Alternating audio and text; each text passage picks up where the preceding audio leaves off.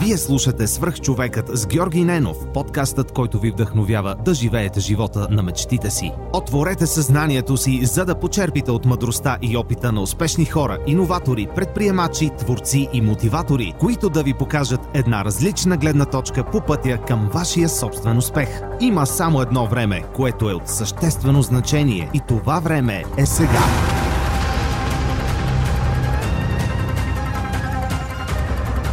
Здравейте, приятели! Живейки в тези предизвикателни времена, исках да споделя с вас един от начините да разпускам и да събирам вдъхновяващи истории.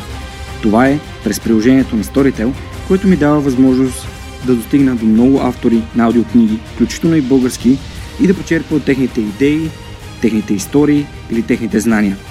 На Storytel BG на клона черта Superhuman може да се регистрирате за напълно безплатен 30-дневен трайл и ако услугата не ви допадне, винаги може да се отпишете от нея – ако ви допадне, ще се радвам да споделите кои са любимите ви аудиокниги, защото може би още не съм достигнал до тях. Здравейте, вие слушате Сръх човека с Георги Ненов. Днес имам изключителното удоволствие да ви представя Златния учител на България, Теодоси Теодосия. Здравейте, много се радвам, че приехте поканата да участвате в подкаста. Еми аз се радвам да участвам в нещо смислено, наистина. Да, това, това е голямо признание за мен подкаста ми наистина да е наречен смислено от човек като вас, който е помогнал на, на български ученици да, да донесат България олимп, нали, златни отличия от олимпиади по физика на световно ниво, две трети поне от, от тези златни, а, както отборни, така и индивидуални отличия. Еми, скромно казано, има едно най-голямо състезание по физика в света, така наречена Международна олимпиада, която има вече повече от половин вековна история – нея участват всички най-развити страни в света. И на тази Олимпиада България има медали, сто няколко медала, точно колкото Франция и Великобритания взети заедно. Това само по себе си вече е факт.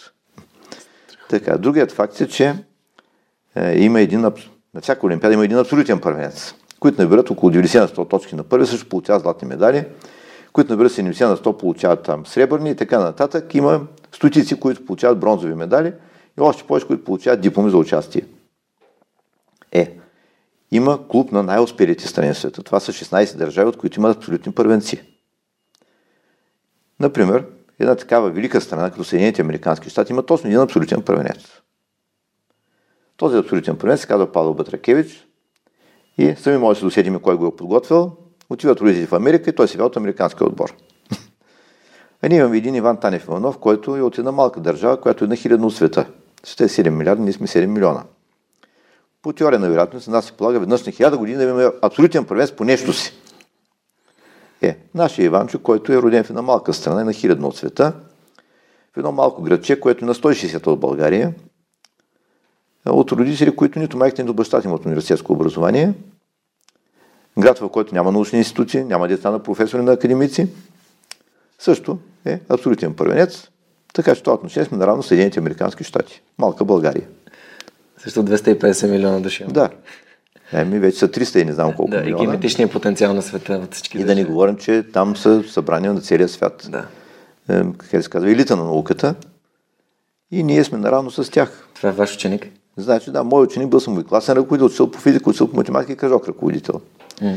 И не само той, от общо 13 златни медали, които България печела за цялата история на Олимпиадите, е, за една такава малка страна това не е малко, като България нали сме една хиляда от света. От тия 13, 9 се излезе от тази школа, казано скромно. Ето от тази на Турия, в която се намираме в момента. От тези кучешки условия, идва като от някаква южно-германска телевизия да снимат и да покажат на германци при какви условия се варят златни медалисти. Това идва един българин от Германия и каза, вярно е, германците вярно показват, нещата наистина са такива. Но има един закон на Мърфи, който каза, че човек за да успее нещо голямо в живота си, трябват му необходимо минимум неблагоприятни условия. Значи свръхидеалните условия не създават борци, не създават лауреати, не създават хора, които трушат стени с глава и така нататък, които правят новото. Необходимо е все пак някаква доза стимули. И едно общество лишено от стимули закономерно фалира, както беше предишна нашата система, на която Нали, имаше някакво равенство, социално равенство уж създадено. И това крайният резултат беше общество без стимули, което в конкурентната среда на света просто нямаше никакъв шанс. И напълно закономерно трябваше да фалира.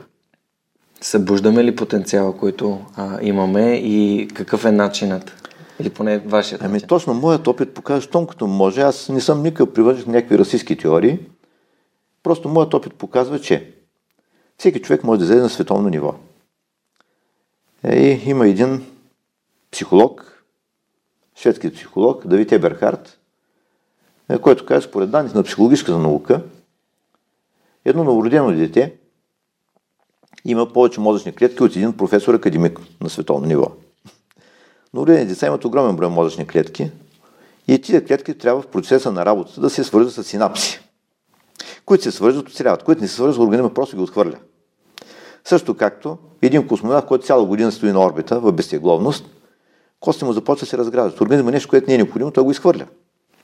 Значи, отделителната система малко-малко калция го извежда навънка и като се появи космонавт, който е седял година, година и половина в космоса, го носят на ръце, защото ако тръгне на крака, може да се натруши целият да се разпадне. Ако още по-дълго, това е проблемът на дългите космически полети. И това е много сериозен проблем за полет до Марс и до други по Да не говоря за междузвездни полети, за екзопланети. И дума не може да става. При дълго живеене в състояние на безтегловност, просто човек, организма си разгражда костите. И ще станем като някакви октоподи, плазмоди и такива плужици. Тялото се адаптира към, Ами тялото се адаптира към средата. към средата, да. Съгласен. Много съм съгласен. И също нещо е с мозъка. Значи, човек, който не си използва мозъчни клетки, те просто отпадат, стават на съединителна тъкан, някаква лой. Това го казвам на наши ученици. Абитуриенти две седмици преди матурата. Така. И обяснявам как братята Било са правили експерименти с плъхове. Единият плъх трябва да мине по лабиринт, да намери пътя в лабиринт, да извърши последователно действие, преди да си получи храната.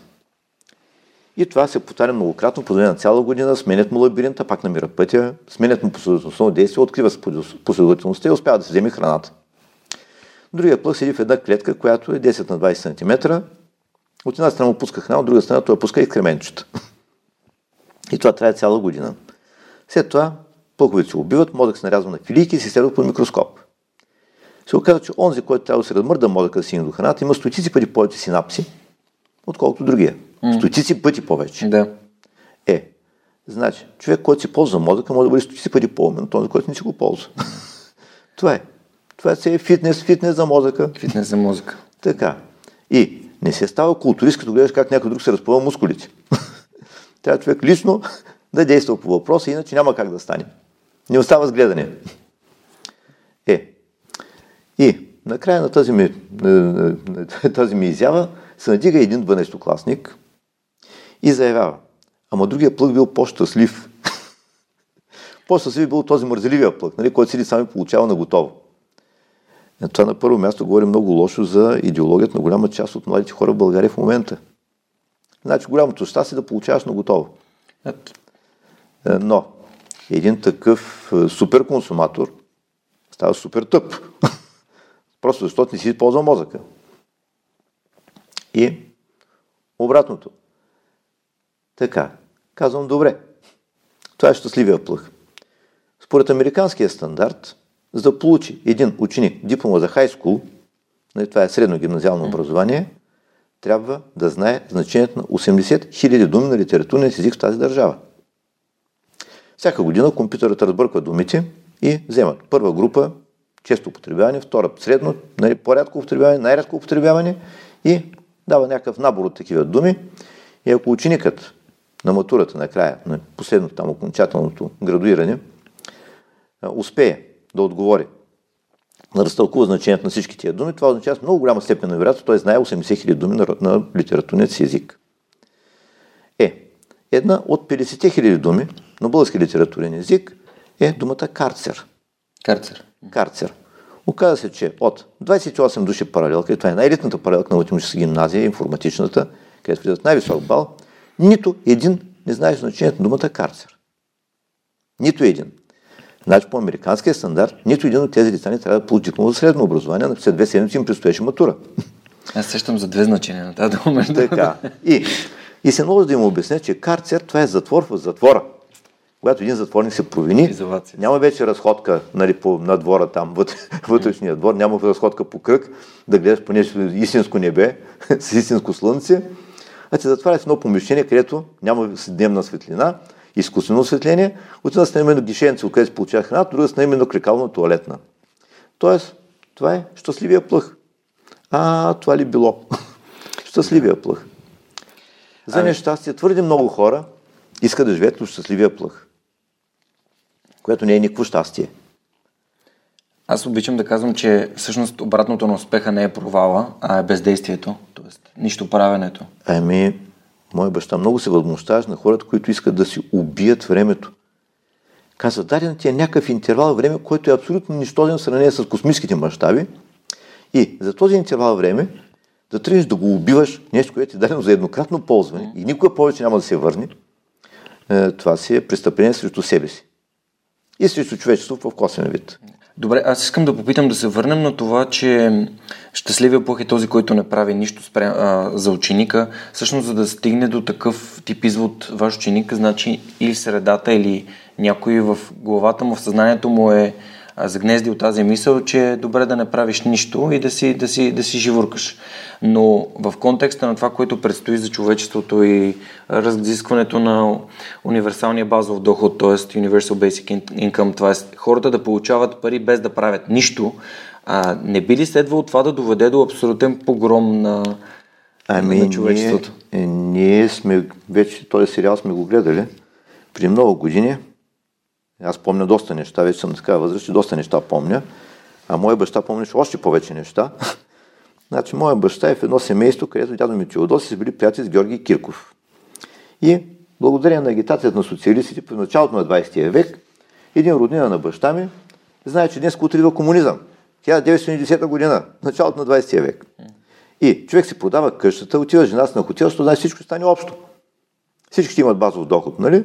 Всеки ще може да живее щастливо и няма нужда да се работи, ядат и пият, се веселят. Минали две години и се оказа, че комунизма не дошъл, човек се поболял, притеснил се и умрял. така, след това, когато ние бяхме ученици, нас ни бяха казали, че идва следващия комунизъм. 1970 година България ще изпревари американците абсолютно по всичко, а 1980 година идва комунизъм, всичко ще стане безплатно. Така. Ефектът от това нещо. Първо, 1970 година, на нова година, спря електричеството и в тъмното не можахме да разберем как сме изпреварили американците. Второто нещо, никой не каза какво стане 1990 година.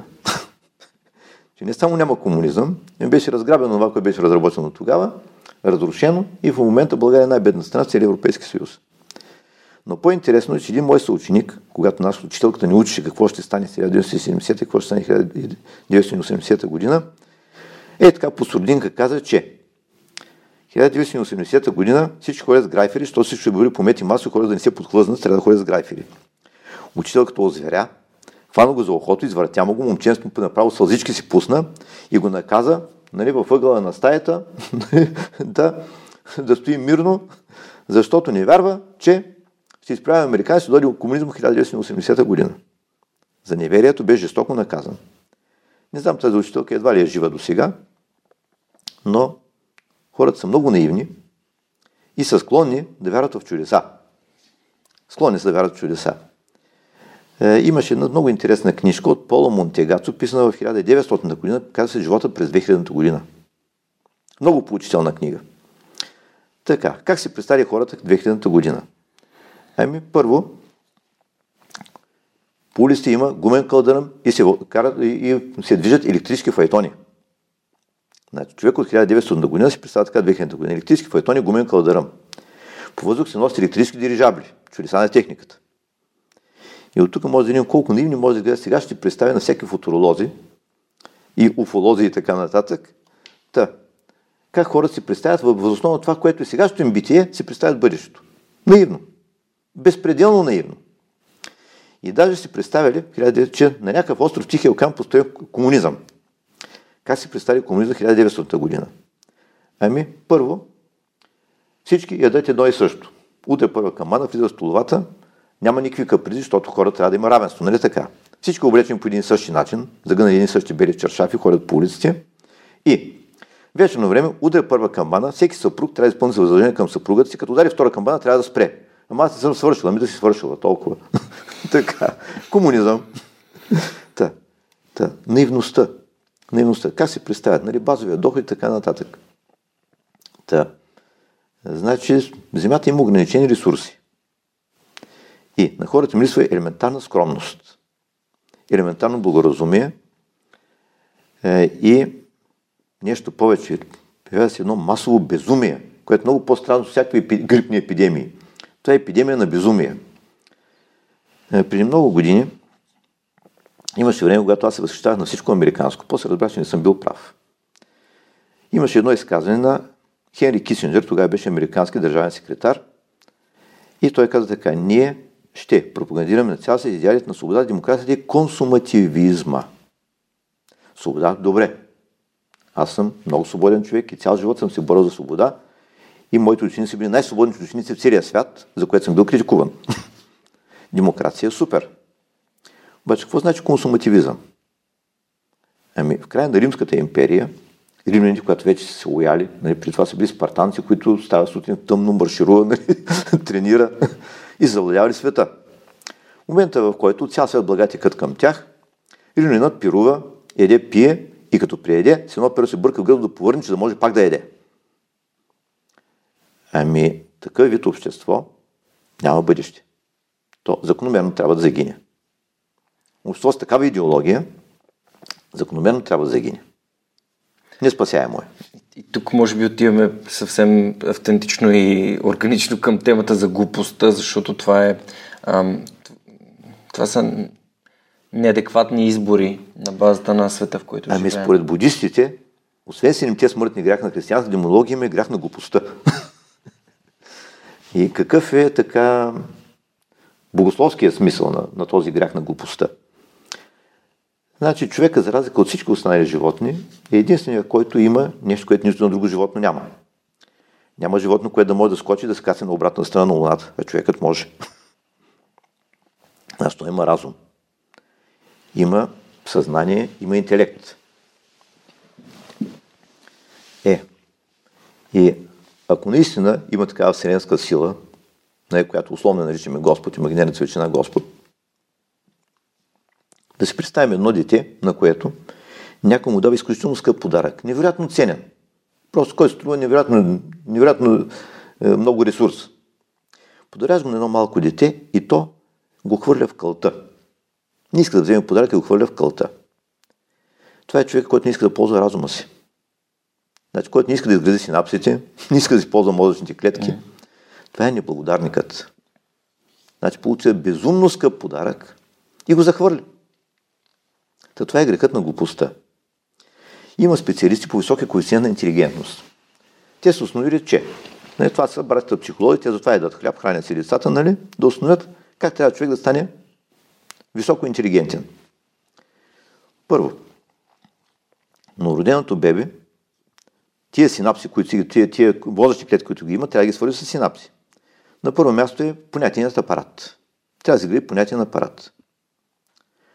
Ами, съвременните езици на високите цивилизации, цивилизованите народи, е, има там в Амазония някакви племена, които целият им език състои от 13 думи, 16 думи. За тях не говорим. Говорим за високоинтелигентни народи. Ами, средата на 19 век Владимир Дал пише реч на великоруски език, който съдържа 250 хиляди думи. Сега трябва да са половин милион. Вярно, това е било империя, която има много заемки от народите, които е владяла. Британската империя още по-голяма. Съвременният английски пълни мовите около 600 хиляди думи. Е. Преди години имахме ни ученици, които се хваляха, че може да псуват на 6 езика. Това не означава, че владее 6 езика. Понятно е за какво става дума. Може да си изпросиш боя на 6 Да, може да си изпросиш боя на 6 езика. Значи, детето трябва да научи много хиляди думи. За целта трябва колкото може по-рано да се научи да чете. Значи, добрият родител се учи детето колко може по-рано да чете и каза, че някъде до към възрастта на 9 клас трябва да е почел поне 1000 книги по 600 страници едната. За да може да натрупа понятие на апарат. Тие там стотици хиляди думи трябва да ги знае. Да знае значението на тези думи и да ги види в употребата им. В различни ситуации, освен това, паралелно с четенето, то научава и правописа на тази дума, за разлика от гледането на клипчета, където никакъв правопис няма. правопис е правоговора.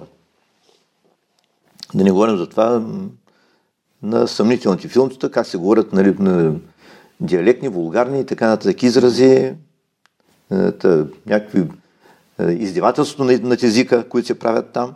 Та литературния език се учи чрез четене на литература. И то е сериозна литература, където е написана литература, е, така, слово, което всички правила са спазени. Още нещо. Четенето, за разлика от клипчезата, които децата искат, но не може да го гледаме на клипче, е, една тренировка на въображението на детето. Аз спомня от моята практика, че аз съм прочел хилядата книги, то да реч преди деветия клас, защото баща ми се направи труда да ми научи да чета още на 5 годишна възраст. И в прогимназиалния курс вече в най-голямата библиотека в Казанлък, библиотека Искра, не може да се намеря книга, всичко бях изчел. Тази практика е, води до там, че когато в училище ние учиме Дон Кихот, аз бях чел не тънкото училищно издание, ученическото издание, а двата дебели тома. Значи пълното издание на Дон Кихот. Когато по-късно гледах филм, хидигралния филм за Дон Кихот, ми стори безкрайно жалък, елементарен и беден съне с това, което моето въображение е градило. Едно е да ползва готова смляна храничка и повърната, нали, както някои животни смилат и се повръщат в човката на, пиленцето си. И друга е сам да си смириш храната. Значи тогава ставаш, развива си челюстта ти и може да дърчи истинска храна.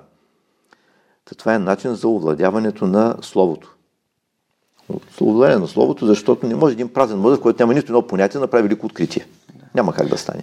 Добре, а как всъщност, понеже физиката е науката, по която вие преподавате и което така сте отдал живота си на нея, а, тя е свързана с решаване на, на проблеми, на задачи.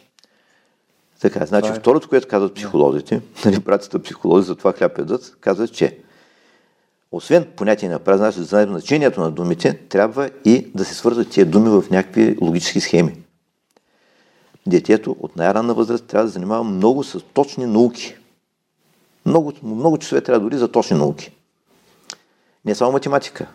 Защото повечето тестове, които се дават тестове за интелигентност, включват само математическа култура. Общата култура е нещо много по-голямо от математиката. И изключително много занимание с точни науки. И това трябва да стане още от ранното детство. Аз си спомням как моят баща, когато съм бил още 5-6 годишен, ми учеше как се решава задача.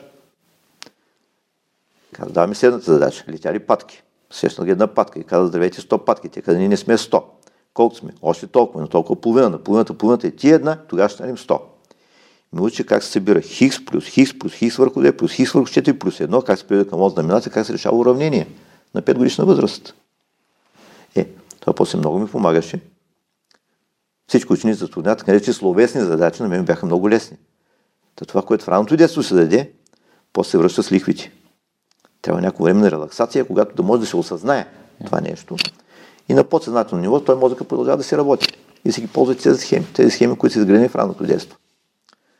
Значи много занимания с точни науки. От най-рано детство. Добре, игрите все пак позволят на децата да, да научат начини да решат проблеми. Еми, от игра до игра има разлика. Е, правим една лагера школа на база на професор Минко Балкански в село Оряховица, където има една школа, на която е деца от 2 до 7 клас. Идва едно дете от Софийско училище, трети за четвърти клас, дете от високо интелигентно семейство, уж бащата е инженер на световно ниво, майката уседи вкъщи си гледа детето. Uh-huh. Това дете по цял ден играе на таблета, убици срещу си. Дете, което не е от младсинствените групи, не, това е от високо интелигентно семейство, българско, семейство, трети за четвърти клас, от Софийско училище, стигнало е до там, не може да чете, не може да пише, не може да се напише името. Иначе игрички играе. Да. Значи има игри, които абсолютно не развиват интелекта, само развиват тъмни инстинкти, е, които може да докарат не цивилизация, може да докарат края на света. Защото това е другата тема, че първобитният човек е управлял само собствената си мускулна енергия. Ако не мърда много, 40 вата. Ако се развихте, 200-300 вата. За кратко време. Обаче, хората управляват все по-големи енергии и наскоро бях в Марица Изток е, ТЕЦ 3, където само в една зала, не само в една зала, имаше 4 генератора по 200 мегавата. 4 генератора по 200 милиона вата единия. И няколко момчета програмисти ще управляват цялата тези машинария. Значи съвременният човек управлява колосални енергии. Има гигавати и теравати. Е, и толкова по-важно става вече не просто логическата интелигентност, ами емоционалната интелигентност и моралната интелигентност. Иначе света гарантирано ще се самоунищожи. Ве, като се заговорихме за книгите, по принцип в подкаста аз винаги питам моите гости за препоръки за книги. А има ли книги, които според вас всеки, всеки млад човек, да кажем човек, който е осъзнал, че не чете достатъчно и е време да поправи това в живота си, книги, които човек трябва да прочете? Ами то си има една класика, която е задължителна. Като започнем от древните автори, нашите лагери школи по физика, някои се изумяват как е възможно лагера школа по физика, ето и това е оскъдно времето, да занимаваме с ентропия да 70 смъртни гряха, поезия на древния изток, някаква поема на 6000 години писана на някаква пирамида, там спор на разочарование с неговата душа, търсене на нравствения абсолют. Това са вечни неща. Така че един културен човек трябва да е чел древните автори, античните автори, автори от средните векове, от по-новото време, мемуарна литература.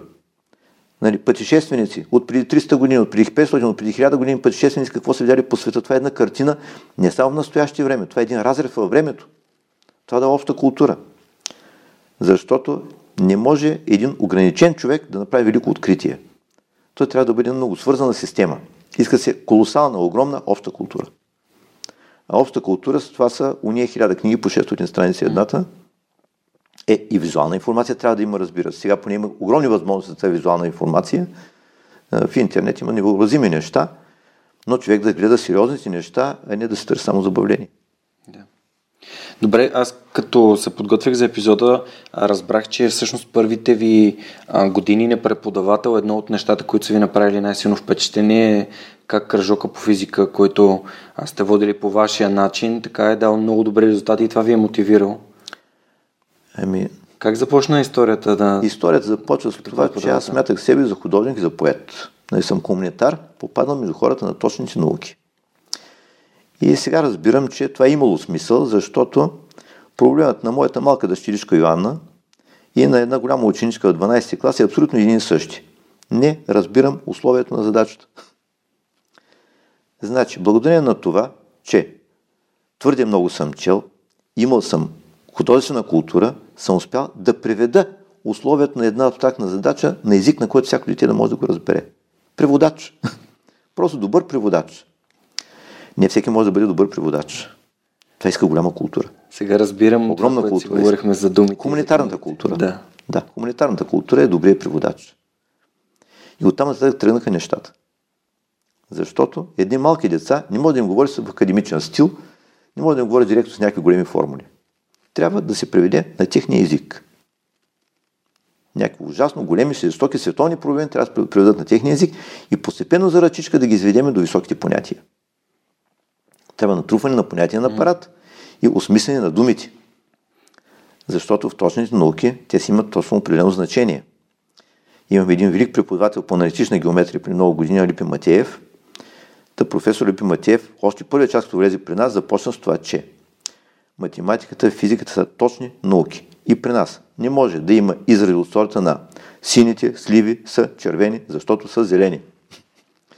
Всяка дума има точно определено значение – и ние трябва да научим значението на тези думи и да се умеем да приведем всяка задача на език, който да бъде универсален и който да бъде един същи в цял свят, така че всеки да ни разбере и да може да разбере нашето решение на задачата.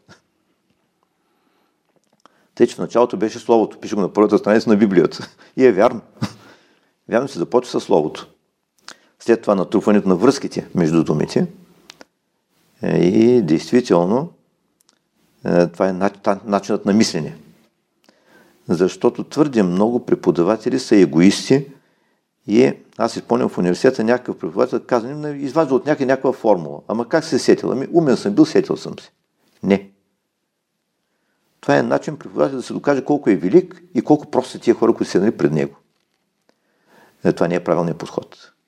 Ако наистина искаме да научим хората, а не просто да се застанем при тях и да играем театър и да му обясняваме колко сме велики и колко те са жалки, добронамереното отношение на преподавателя, когато той се уме да обясни нещата така, че да бъдат разбрани от всеки. И, но не, не, не всеки е добронамерен. Това ли тези резултати на първите ви ученици ли ви мотивираха да продължавате да учите и самия вие да се развивате и като преподавател? И... Ами, първоначално не съм имал въобще идея, че води ученици по някакви си олимпиади и по някакви състезания. Просто това беше един много приличен хепанинг. Работа за удоволствие. И между децата наистина е една атмосфера, в която първо човек се подмладява, нали, забравя входът на времето, започва да се чувства безкрайен, участва в някоя безкрайна вирига на предаване на следващите поколения. Минава, сменя се поколение, едно след друго, не както идва пролет, есен, пак пролет, пак есен, идват нови поколения, едно след друго. И човек участва в някакъв безкрайен цикъл. Участва в един безкрайен цикъл, в който просто води за ръчичка децата и ги извежда до ниво, също както картина на Микеланджело, където Господ дава душа на Адам. Докосва ръчичката и на детето му внушава нещо, които са вечни ценности и които ще му помогнат да оцелее, то пък да предаде на следващите след него. Mm. Но часовете са много повече от 20 хиляди. Това трябва да си го кажем. Тук не трябва да се правят иллюзии. И тук в, а, извадих си един много интересен цитат. Ам, и то е, че децата имат различни склонности и мое мнение е, че едно добро общество трябва да направи така, че всеки да намери място си да реализира тавана на възможностите си. Наистина. Как, как намирате... Наистина. Има такива общества. Да. Има такива общества. Например, в Европа преди много години бяхме в Утрехт, в Холандия, на една конференция, където аз бях много впечатлен от тяхната образователна система. Тя е така направена, че всяко дете да реализира тавана на възможностите си. Например, нямат постоянни паралелки. Там за първи път видях стая, в която 25 ученика, 25 Макинтош, тогава това бяха най-добрите компютри. Накрая на всеки час има тест. Не си играе учителя да го съчинява. Има си там институт, който на цялата целия Европейски съюз тогава доставяше тестове изпитвателни. И резултати отиват на дискета на директора. Е, тогава дискетите бяха големи като старите грамофонни плочи, дето бяха на 33 оборота. Така, като една голяма тава. И Дете, което напредне го место проделка са напредващи, което достане го место проделка си доставащи. Всички са заедно с часовете по физкултура. Там заедно играят футбол, заедно се забавляват. И ако пак напредни, пак го место при напредналите. Перманентна сегрегация. При нас работи с някакъв среден ученик, което нищо не означава. Ефектът е, че слабите губят интерес, защото въобще нищо не схващат. Силните губят интерес, защото не им е интересно.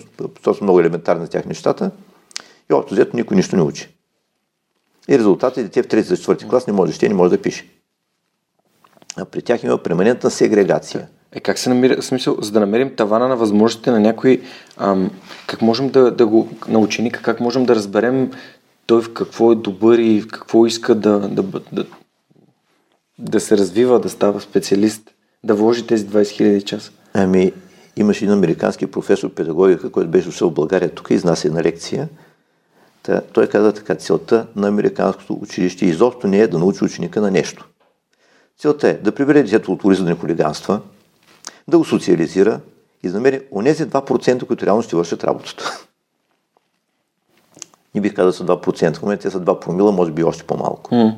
Хората, които реално ще вършат работата, а останалите ще имат базовият минимум, за който говорихме преди малко, и и се очертаят милиарди излишни хора, което е много страшно. Защото когато човек стане излишен, с него хората, които реално управляват света, може да направят каквото си поискат.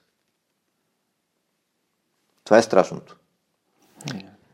А, а според мене, според мене, от всеки средно интелигентен човек може да се направи професор. Ако се направи синапсите, когато му е било времето. Например, моята майка беше моргаджийка. И патолог. И каза така, женските да са по-леки от мъжките. И каза там с колко килограма средно, нали? килограмите колко средно са по-леки. Обаче, ако една жена използва нали, 5% от мозъчните клетки, един мъж използва 1%, той може да бъде много по-глупав от жената. Също въжи за различни народи. Няма умни и глупави народи. По-голяма част от народите въобще не използват мозъка си. Или не използват 1% от него оставят просто да им умрат мозъчните клетки. Ако един народ, благодарение на политически причини, нали, възпитание, факторът възпитание, накара децата си да се използва голям процент от мозъчни клетки, то може да бъде супер световно ниво. На супер световно ниво може да излезе. Mm. И обратно. Народ, който само штака пръсти, виждаме нашите красавици, силиконовите красавици, как цял, цяла България се прави смях с тях, че нали, столицата на Англия била, била Холандия Да. и не знаят коя е столица на Румъния. Та... Тъжно. Иначе, А- е то Оскар Лад за такива, казал декоративният пол. Тук в този контекст точно а, вашето виждане е, че трябва да се прояви характер и че това е по-важно, отколкото индивидуалният талант. И има хора с огромен талант, от които нищо не става, просто си пропиляват Така е, да. таланта, Да, не им да, достига да. постоянство, не им достига трудолюбие и в крайна сметка пропадат на социалното дъно. Цели народи пропадат. Цели народи пропадат.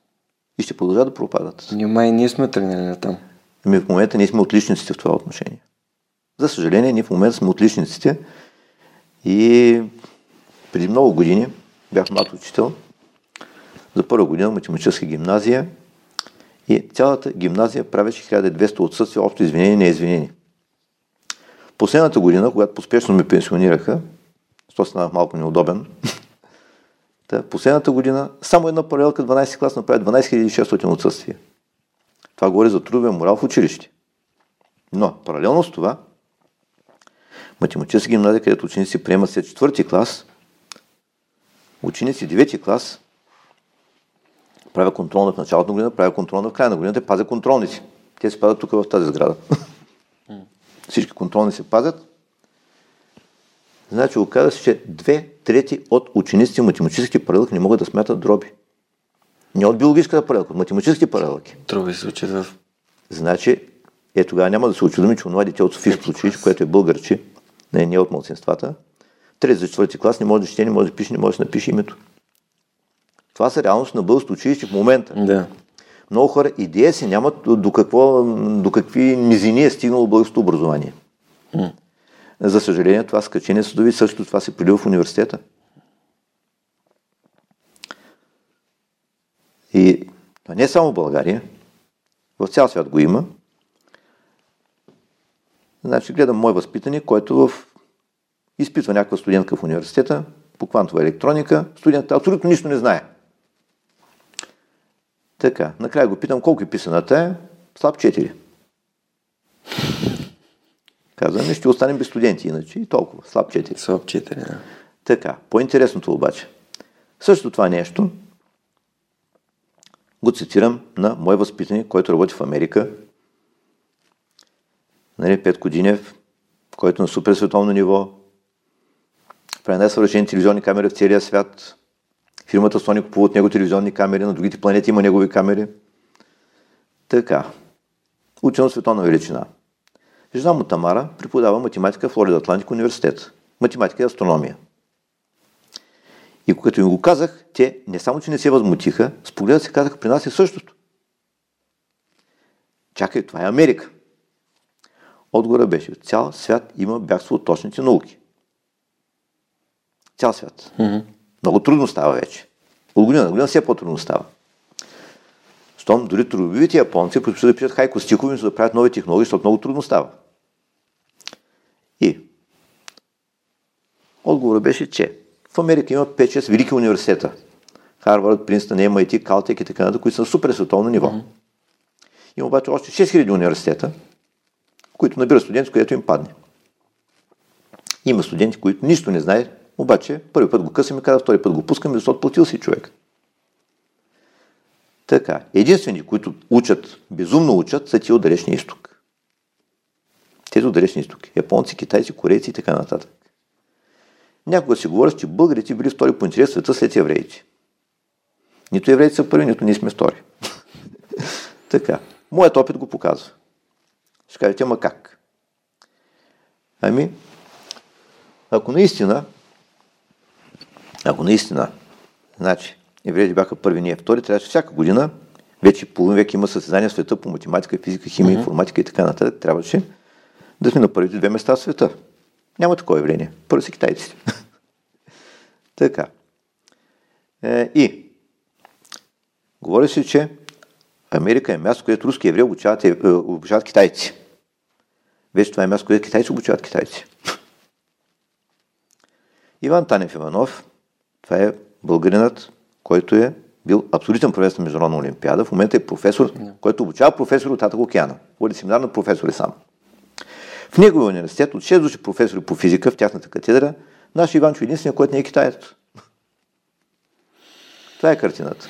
Да. И какво каза китайските студенти в Америка?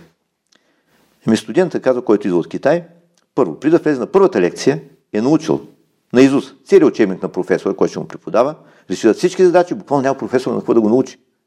Той предварително всичко е научил. Толкова трудолюбив е китаец. И ние трябва да им правим конкуренция на тези хора. Миналото лято, Международната олимпиада по физика беше в Израел. Значи, евреите си дават задачите. Е, и би трябвало, ако не на първо място, да бъдат поне на някои от най-първите места. Нали сме втори по интерес след тях. А те са автори на задачите. Така. Ами на първо място китайците с 5 златни медала, включително абсолютния първенец китаец. Второ място корейци също 5 златни медала, но нямат абсолютен първенец. Дори отборът на Съединените Американски щати с отборът на Виетнам. Това са тези от Далечния изток. Там се учи, обаче безумно много се учи. И при няколко години Николай Василев, като снимаше филма с формулата на Тел, ходихме в Шанхай. По сценарий трябва да ходим там при един мой възпитаник. И 8 марта тук е ден на жената, там е ден на физиката. Трябва да изнасям лекция при техните ученици. Хубаво, изнасях лекцията. В процеса на лекцията трябваше да им дам няколко задачи и дадох им задачи, които искат да съставим диференциално уравнение, решаване на интеграл. Станимир Рачев ми каза, че ти въобще не може да ги оплачеш математика. И действително всички се справиха. Включително ти от биологическите паралелки. И те се справиха. В България смята, че ученик от биологическа паралелка не му трябва математика, ученик с математическа паралелка не им трябва биология. Да. А в момента в Америка има най-сериозните медицински вузове, за да ти приемат медицина, трябва преди това да имаш образование по инженерни науки или физика. Толкова много техника е навлязла в медицината. Не става сериен убиец. Е, да, то това предстои да... Аз имах разговор с един молекулярен биолог, доцент Миляна Георгиева. Тя много добре обясни, че това е бъдещето на медицината. А, на молекулярно ниво да се изследва а, самите не само лекарства, самите тела на хората. За да не, се... един, един хирург, който ще ти монтира изкуствено сърце, механично сърце, той трябва да бъде инженер, той не може да бъде... не става само, само с, с, с рязане на мръвки там и кръвлиги и сополи. Няма как. И други неща трябва. Да. А, има още един много, много интересен цитат, който съм си извадил, че в България системата е фалшива и в една много фалшива система, ако някой си свърши работата качествено, той много бързо изпъква на фона на това, което а, не, не работи. Става бяла врана. Да. Става, не, не ми даваха наградата бялата лястовичка, но и бялата врана да бъде, все същото е. Наистина, наистина, ако някой направи истинската реформа, mm. трябва да е готов да загуби следващите избори. Толкова много недоволни ще има. Ако се направи истинската реформа. А, защо? Ами, много хора идея си нямат какво значи истинска реформа. Същата е Холандия, за която казах, че има капели почти 100%, реализация това на възможност на техните деца. Нито един учител няма договор за повече от една година. Всички има договор за една година. Накрая на всяка година може да дойде някой колега, млад специалист, правят ни конкурс, има страхотен инспекторат, много ниво инспектората, правят ни конкурс, по-добрият печели и остава на работата. Е, България синдикати са първи, които ще ревнат, ако се въведе такава система. При нас може да забриш на босилек, вече може да си най-некадърни, обаче никой не може да те мръдне от работното място. Защото трябва да има социална справедливост. А справедливо ли е децата да не, да не научават нищо и да сме на последно място в Европа? Да. Така че това е криво разбрана социална справедливост. Добре, за да, вашата лична така, рецепта за успех в кариерния път, каква би била? Всеки кариерен път, позирам, че рецепта ами, би трябва да е идентична. Цял живот последователно 20 000 часа, още 20 000, още 20 000 човек трябва цял живот. Целта на училището не е да научи ученика на нещо, както каза, както каза американския професор. Значи целта е да го научим да учи. Защото ще има много нови професии, които въобще не сме чували за тях. И цял живот, човека, който иска да остане на работа, трябва цял живот да учи. С толкова голямо темпо вече произват нови технологии, че непрекъснато трябва да учи нещо ново. На няколко години трябва да се преквалифицира, ако иска да работи.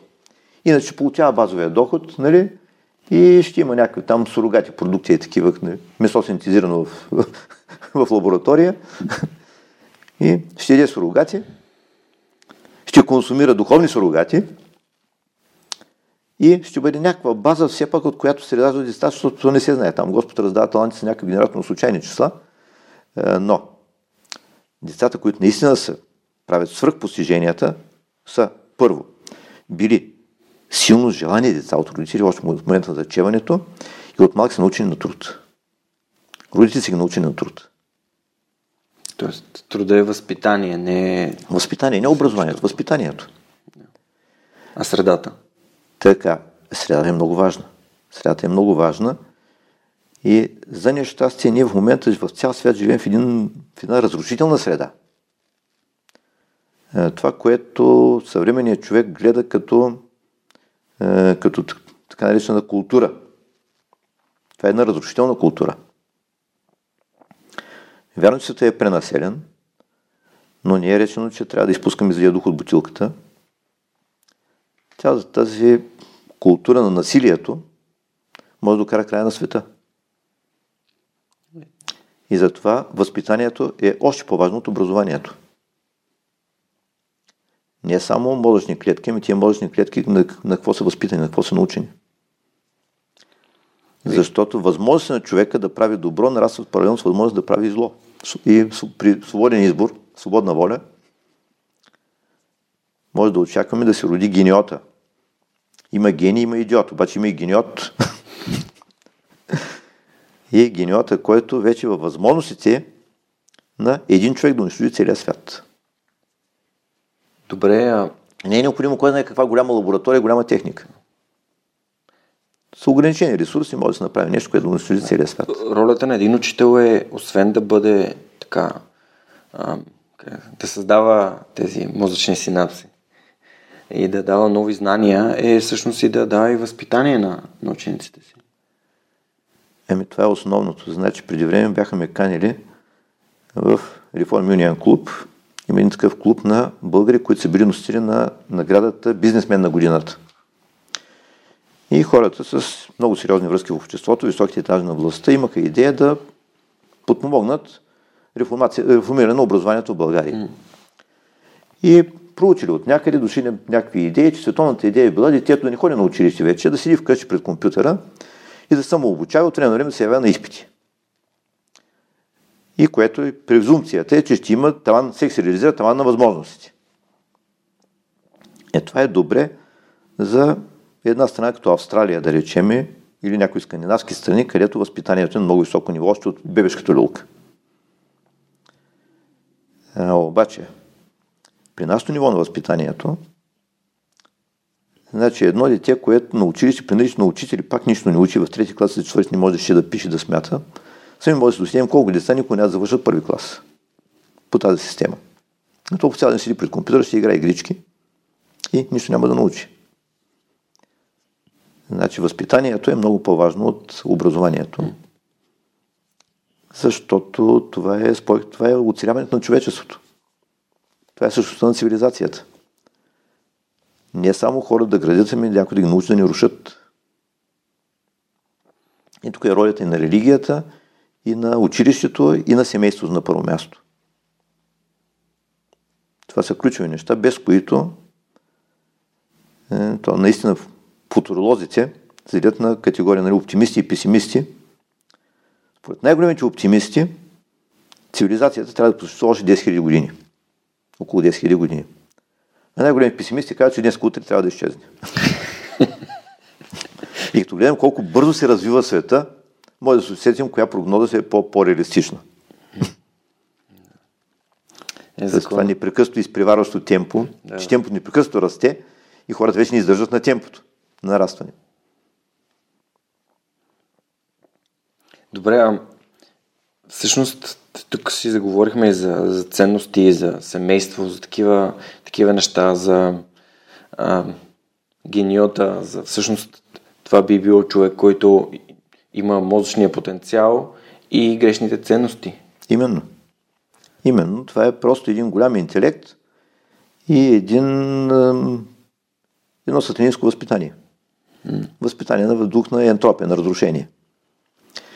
И затова на нашите школи учим за ентропия да седемте смъртни гряха и това са най-интересните лекции и ученици искат многократно ги повтаряме, си ги преговаряме, защото това се наистина е нещо, което е важно за човешкото цяло.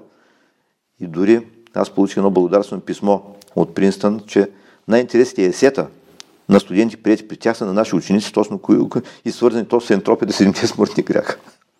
Добре, да си поговорим малко за школата. Кога започват дечицата да изучават в школата при вас физика и точни науки?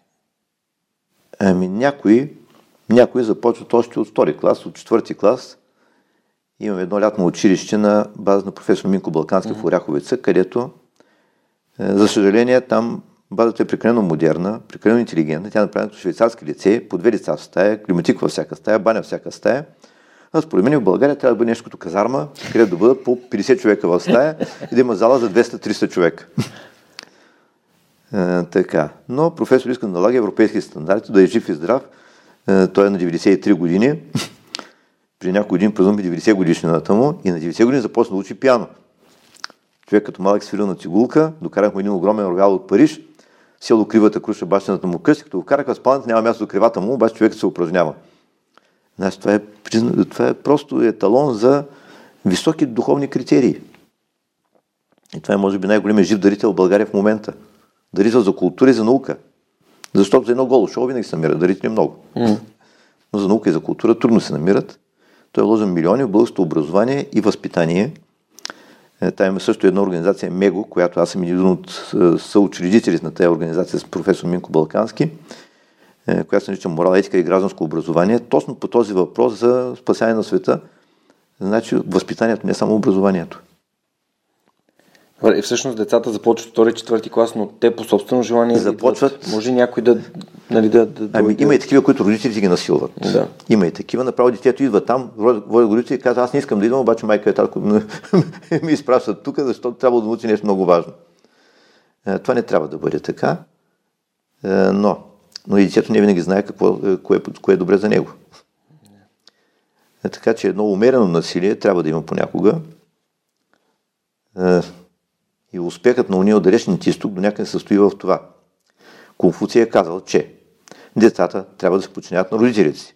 Жените трябва да се подчинят на мъжете си, семействата трябва да се подчинят на владетеля. Точка. И резултатът е на лице. Малко различен контекст, може би, в Но, това училище, в което ходихме в Шанхай, е природо-математическа гимназия, като наши природо-математически гимназии, на 70 км от центъра на Шанхай. Е, сутрин занятия започват в 6.30. 6.30 започва гимнастиката. Цели китайски народ играе гимнастика от 6.30 до 7. 7 свири химна си вдига знамето. От 7 сутринта до 7 вечерта са на училище. Прекъсване само за храна. Mm-hmm. И никой не протестира. Това е китайското училище. От 7 вечерта до 10 вечерта пишат домашни под ръководство на учителите. И пак никой не протестира. 10 вечерта може да се прибереш вкъщи, обаче ако си на още 70 км до другия край на центъра, значи то става безсмислено да си ходиш вкъщи, всеки има къде да спи, спят в училище, студента продължават. Това е метод на работа на китайци. Училището има електрическа ограда, където пипнеш електрошок и въоръжена охрана. И там няма, няма как да направят 26 000 отсъствия. Това, това е умереното насилие. Така, това е умереното насилие. Еми резултата на Олимпиади да, математика, физика, химия биология на всяка Китай са първи. Да. Ама и, я... и, и резултатът е, че в Америка, в Америка вече университет не са място, където евреи, руски евреи обучават китайци, а това е място, където китайци обучават китайци.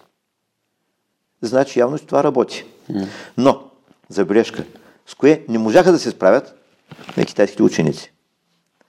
Задачи, които ги няма в нито един сборник, в нито един учебник, задачи, които няма много математика, има малко математика и много физика и много мислене. С тези не можаха да се справят. Тоест не са креативни? Значи, има нещо, което ги превъзхождаме. И нашите деца ги превъзхождат, поне нашата школа нали ги превъзхожда. Mm. Това е там, където иска много мислене, където иска една огромна обща култура и където няма само формална логика. Където има една творческа интуиция, а творческата интуиция става на предела на граница на науките, на границите между отделните науки, на границите между науката и културата. Е, и това е, което на китайците им липсва. Значи те са работяги. При тях има муштровка. Е, руската школа Също има муштровка, но там има повече творчество. И ние сме последователи на руската школа и на германската школа. А руската школа тръгва от германската. Петър Първи още си довел учили от Германия и се ги научили. И там нещата наистина са най-творческото ниво. Най-творчески народ света са германците. И оттам нататък, поведена страна, преживяла, знаем какво, в момент най-силната економика в Европа. Японците също опитват да правят нещо подобно и при тях има 650 вида дипломи. И сегрегация, също както ви каза за Холандия. Mm-hmm. Сегрегация има от най-раното детство. Но при американците има много свобода и печатне за пари. И събират от цял свят готови специалисти. Хм. Така че това е тяхната система. Готови подготвени. Си ги прибират от, от целия свят. Но ние нямаме печатница в България и затова на нас ни остава единствената опция да развиваме това, което имаме. А това, което имаме, че българската майка ражда изумителни деца, аз съм свидетел на това нещо, продължава да се раждат. В момента имаме един от най- най-големите таланти на всички времена, който е минал през нашата школа, Александър Проданов. Това е дете, което още 5-6 клас тръгвам по, нашите, по лагер школи там при Минко Балкански. И в 7 клас, ида на школата на 12 клас, пускам го почива, големите играят карти, този малък си решава интегралство и изглежда нови закони за развлечение. Така че има деца с изключителни възможности и останалото е да се погрижим, да им направим синапсите на време. Не. А, като... И нито един етап не трябва да се изпуска. Като споменахме Пекин, да кажем някои думи за формулата на Тео. Еми, формулата е първо търпение. Да. Някога моят баща ми критикуваше за това, че има китайско търпение, нерви като корабни въжета. Това за, във филма ли? Е, не, в това филма не е казано. Да. Обаче, е, така. Значи, първо иска си много търпение, а филма го снимаха 4 години и половина. 120 часа филмов материал, който беше направен час и половина филм. Филма доста неща е хванал, наистина. Mm-hmm. Има големи полуки могат да се направят от него. И сега продуцентите и режисьора Николай Василев са започнали един нов проект. Това е продължението на филма, е, който ще бъде за възпитаници на тази школа и който се казва социално силните. Социално силните, да. Социално силните. Защото е, много се говори за това, че трябва да се погледнем социално слабите. Но ако една държава се само от социално слаби, това ще бъде не, просто едно предверие на гробищата.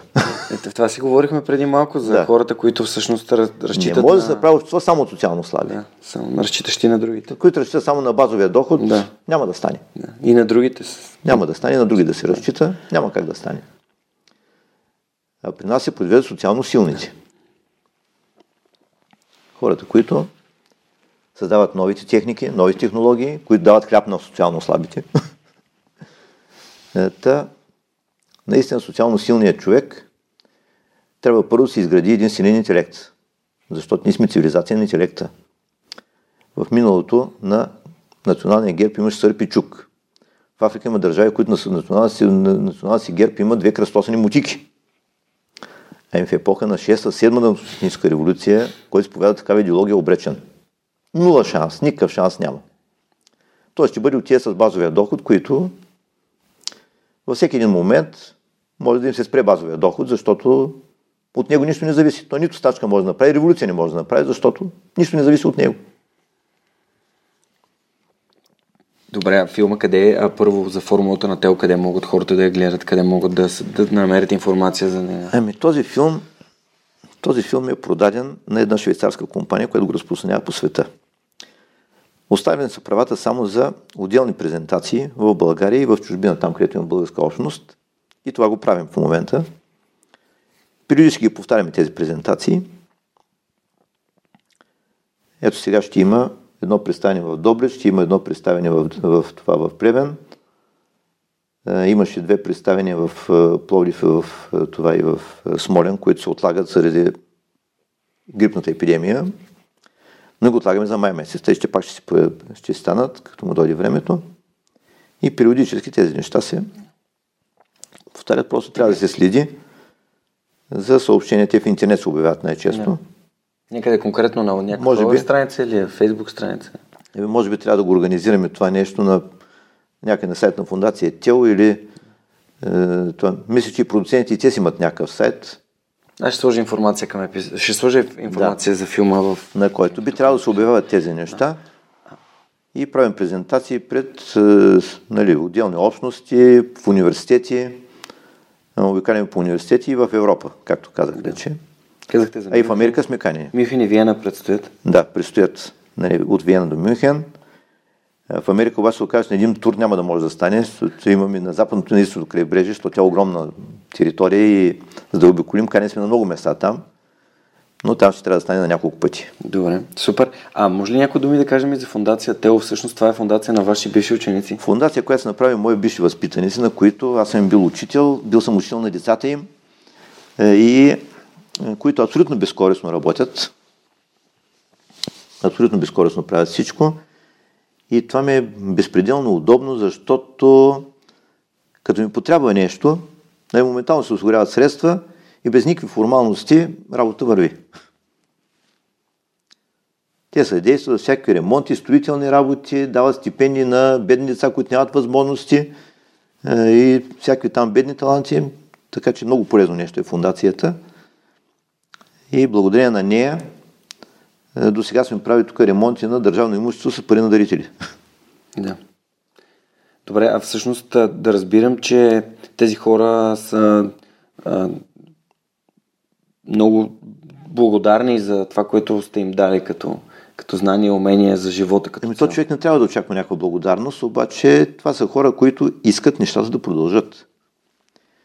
И наистина тези школи, които ги продължаваме, мои бивши възпитаници идват там, участват в подготовката на малките, е, служат им за вдъхновение, защото когато едно дете види, че някой ето, и той е бил като мен, обаче нали, ходил, печелил медали и така, после е станал някакъв учен на световно ниво, е, това действа вдъхновяващо на следващите поколения. Тоест няма страховете, виждат, че децата, че наистина нещата могат, може да станат. Че няма нищо страшно. Искам и се свърх човека да е такава платформа, в която хората казват, ето, след като този човек е успял и се е справил и е постигнал... Ами една малка България да има такива резултати, значи ние сме, реално ние сме в интелектуалния златен милиард. Тези от нас, И останалото е, този опит трябва да се размножава. Да. И аз търся някой да ме използва. Непрекъснато търся някой да ме използва и затова почти никъде не отказвам, където им искат някъде да отида, да изнеса лекция и така нататък. Правим учение на учителите.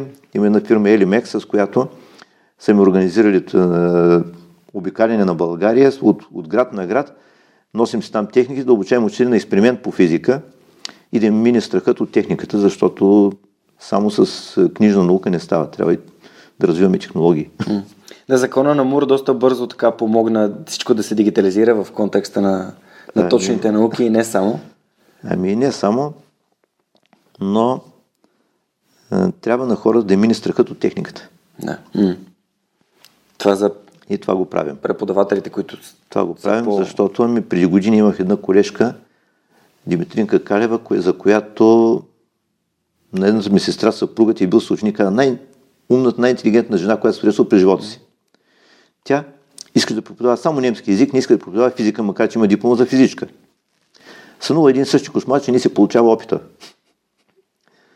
Значи, той, трябва да ги излекуваме от този кошмар учителите и да знаят, че не е толкова трудно и че наистина е, можем да правим техника. И Даниел Кавалджиев, един от моите лауреати, студия в Америка, беше казал така. И в Америка добрите експериментатори са кът. Или това ще рече, че няма ги, оскъдни са. Значи там няма добри експериментатори. Е, А пък Теню Поп Минчев, един от моите лауреати, който е е, от една уникална паралелка наистина. Аз не знам другаде в света да има такъв случай. При, специално за Китай, при китайци няма, и при американци няма, и при руснаци няма. От една паралелка да има 6 души на международна олимпиада, не са три златни медала. Вау. Това е уникален случай, който никъде другаде няма. Той показва просто, че системата не е правилна. Начинът по който ви готвим, това е много голяма степен на вероятно, това е вярната система. Тетини Поп Минчев в момента е номер едно света на лазери на рентгенови лъчи. Това, което някога Роналд Рейган прави за програма Междузвездни войни, като зарядят малка ядрена бомба да получи лазерен импулс, Сега се прави с едно, колкото едно бюро, да речем, канцеларско бюро, апаратура, го прави също нещо. Е, този човек е, работи на два континента в момента, големи проекти. Е, той е професор в Калифорния и също време в Виена е другия център, който прави. Неговата лаборатория от 24 часа в денонощието. И той не е бил златен медалист, обаче стана световна знаменитост. Точно благодарение на експеримента. Това, което откри, беше точно обратно на това, което теоретици са предсказали. Но човека има интуиция, научната интуиция, която му дошла точно от, от, от многото занимания, многото страдания, многото труд и в крайна сметка огромна интуиция научна и направи откритие от световна величина. Да, Даже сега се говори, че ако някой българин получи нова награда по физика, ще бъде точно той. Е, те там чакат да замириш човек на босирек, чак тогава за му дават наградата, но, но все пак не, това си е шанс. Да разбирам, че вашето име и а, вашия опит и знания са а, разпространени по целия свят от вашите ученици. Ами, а, наистина. Защото казахте за Калифорния, за, за Китай, за ами, Германия. Да, аз съм се очудвал колко малък е света. Е, бях на гости за 5 години, още преди 20 години. Той ми е първият златен медалист, този, който прави космическите камери. Да, да. И отиваме от е, Отиваме в Талахаси, което е столичният град там на щата Флорида. На гост на Павел Иванов, един друг наш възпитаник, който също беше от най-добрите.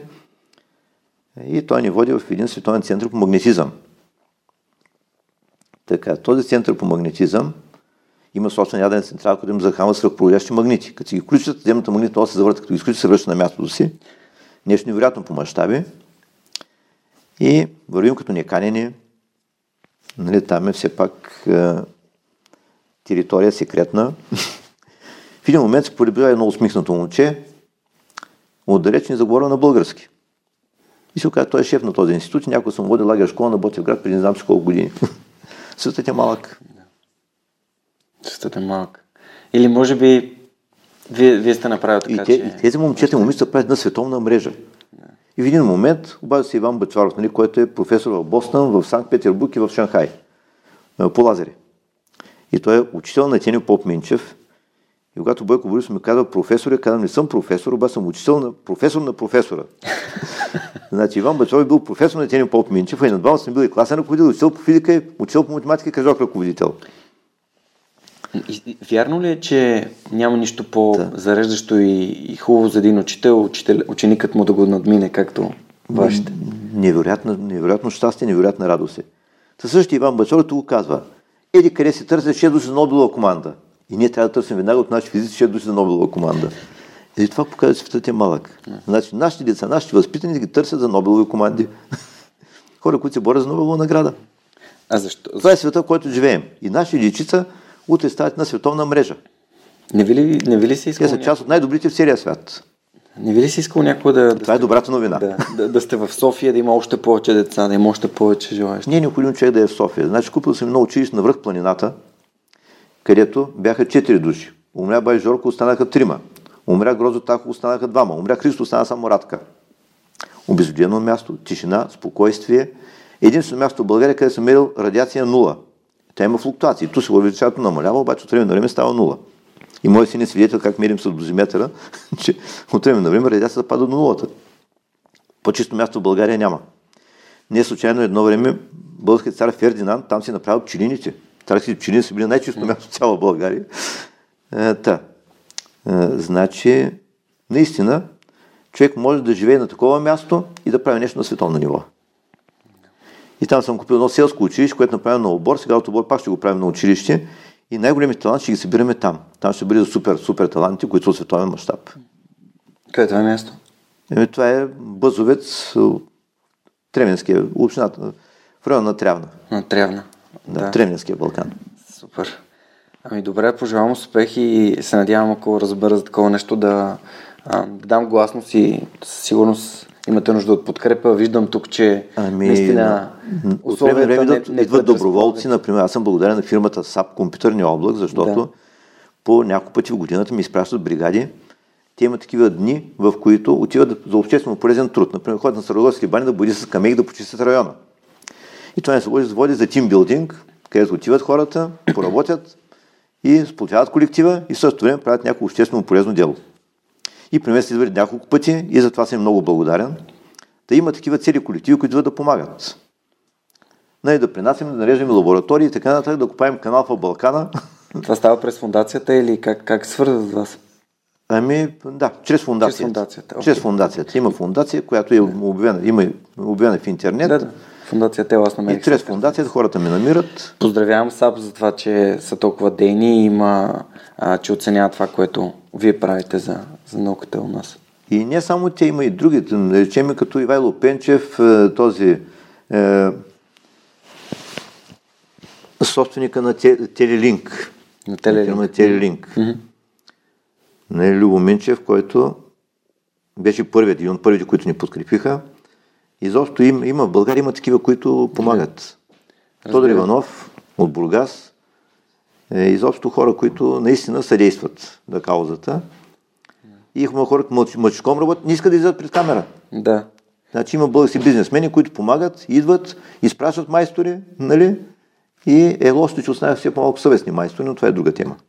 Но те искат да направят добро Искат да направят някакво добро на децата на цяла България. Ами, Красимир Станков, професор по ядена физика от университета Климан Охриски, работи в Германия. Ми изпрати на камара осцилоскопи, и то такива, които истински японец ги е правил.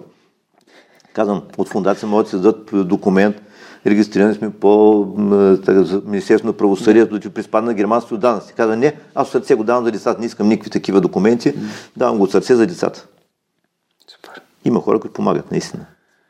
Ами, остана само да научим децата да ги Както Елимекс пък тия, те, те пък продават електронни компоненти да. и те ми помагат, разнасяме насам на там техники, доставят ми техники, безплатно дават за лабораторията, да обучаем учители на експеримент. Браво. Радвам се много, че има такава подкрепа, защото ам, някакси сме се научили, че поне от тия трудни времена сме увълчени, всеки си е за себе си, всеки се бори за, за неговите си неща и се радвам наистина, че има хора, които подкрепят. Надявам се, че а, вашата история а, ще достигне до хора, които а, не са знали как биха могли да подкрепят вашето дело, чрез, дали чрез дарение, дали чрез някаква благотворителна инициатива и съответно да подпомогне децата, защото това е бъдещето на България. Надявам се. Ами така си, значи много трогателен случай. Някой пенсионерка всеки месец от пенсия се дава 5 лева. Баби на пазара ме срещат. Нали, чули, видяли по телевизията. И цяла сутрин продавала магданоси, три баби дават по 5 лева за каузата. Страхотно. Това е много докосващо. това е вълнуващо. Или някакви деца в едно училище, дечи са събрали от закуските си там. Събрали 100 и няколко лева, децата от някакво училище. Значи има и това е, което обединява нацията и което е вдъхновяващо, че наистина има неща, които са стойностни каузи си струват. И стойностни хора. И стойностни хора. Да.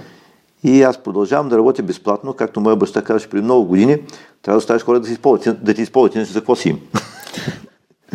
и аз търся кой да ме използва и се надявам да го правя до гроб. Аз много благодаря за участието в подкаста. Беше ми изключително приятно да, да се докосна до, до вашия опит и до, до, вашето виждане за света. Надявам се, че нашите слушатели също. Моля ви, споделете за епизода с, с, с вашите приятели или с вашите познати, където искате. Разгледайте сайта на фундация Тео или намерете възможност да изгледате формулата на Тео, ако има прожекция близо до вас. А, ако имате нужда от, някакъв, от нещо, някаква информация, просто може да се обърнете към фундацията, която ще направи така, че Теодоси Теодосиев да ви, да ви отговори или да ви каже, ако има нещо от нещо, което вие може да осигурите. Благодаря ви много, че слушате Свърх човека за пореден път. А, за мен беше привилегия да, да ми гостува Златния учител на България и ви пожелавам една истински вдъхновяваща седмица. Вие така финални думи имате?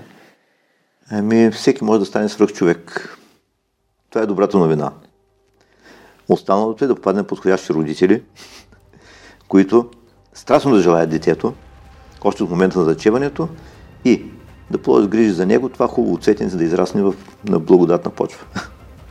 Има една африканска държава, не съм сигурен коя е, в която вярват, че всъщност рождения ден на детето е денят, в който родителите са решили да имат дете.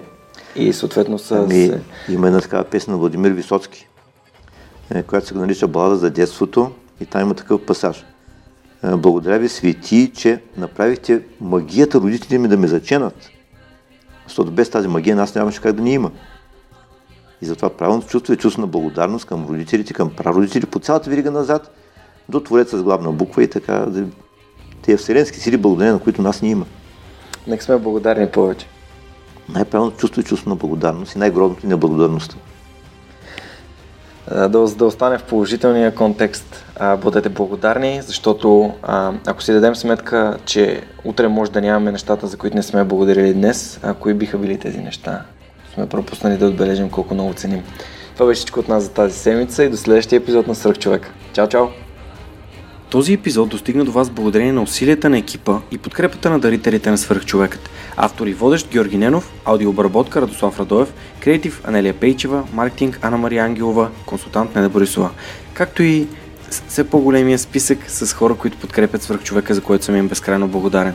Георги Малчев, Симона Дакова, Павлина Маринова, Ивайло Кенов, Даниел Гочев, Йордан Димитров, Христо Христов, Теодора Георгиева, Ясен Михайлов, Любомир Киров, Ралица Куманова, Анна Андонова, Емин Мола Ахмед, Ивайло Христов, Атанас Деневски, Марин Митев, Николай Василев, Александър Силгиджиян, Емилиан Николов, Нели Димитрова, Енчо Боев, Андрей Грозданов, Димитър Парушев, Джанер Кафеджи, Маргарита Труанска, Йордан Василев, Райко Гарков, Александър Гейне, Живко Тодоров, Борислав Сандев, Галин Стефанов, Деница Димитрова, Атанас Атанасов, Бисер Вълов, Мария Дилова, Християн Стоилков, Даниел Гошев, Яни Джуров, Богомила Трайкова, Асен Цветков, Яна Петрова, Георги Генов, Юлиана Андреева, Мирослав Желещев, Иван Игнатов, Радислав Данев, Катерина Апостолова, Коста Атанасов, Боряна Георгиева, Надежда Гешева, Ивайло Янков, Ивайло Стефанов, Тодор Петков, Константин Спасов, Невена Пеева Тодорова, Силвина Форнаджиева,